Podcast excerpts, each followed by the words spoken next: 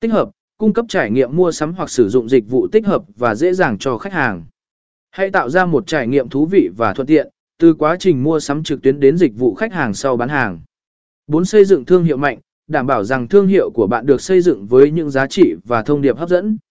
Một thương hiệu mạnh có thể tạo ra sự thu hút tự nhiên từ phía khách hàng. 5. Sử dụng phương tiện truyền thông xã hội. Kênh truyền thông xã hội là nơi bạn có thể tương tác trực tiếp với khách hàng và thu hút họ thông qua nội dung thú vị và thú vị. Sử dụng các nền tảng như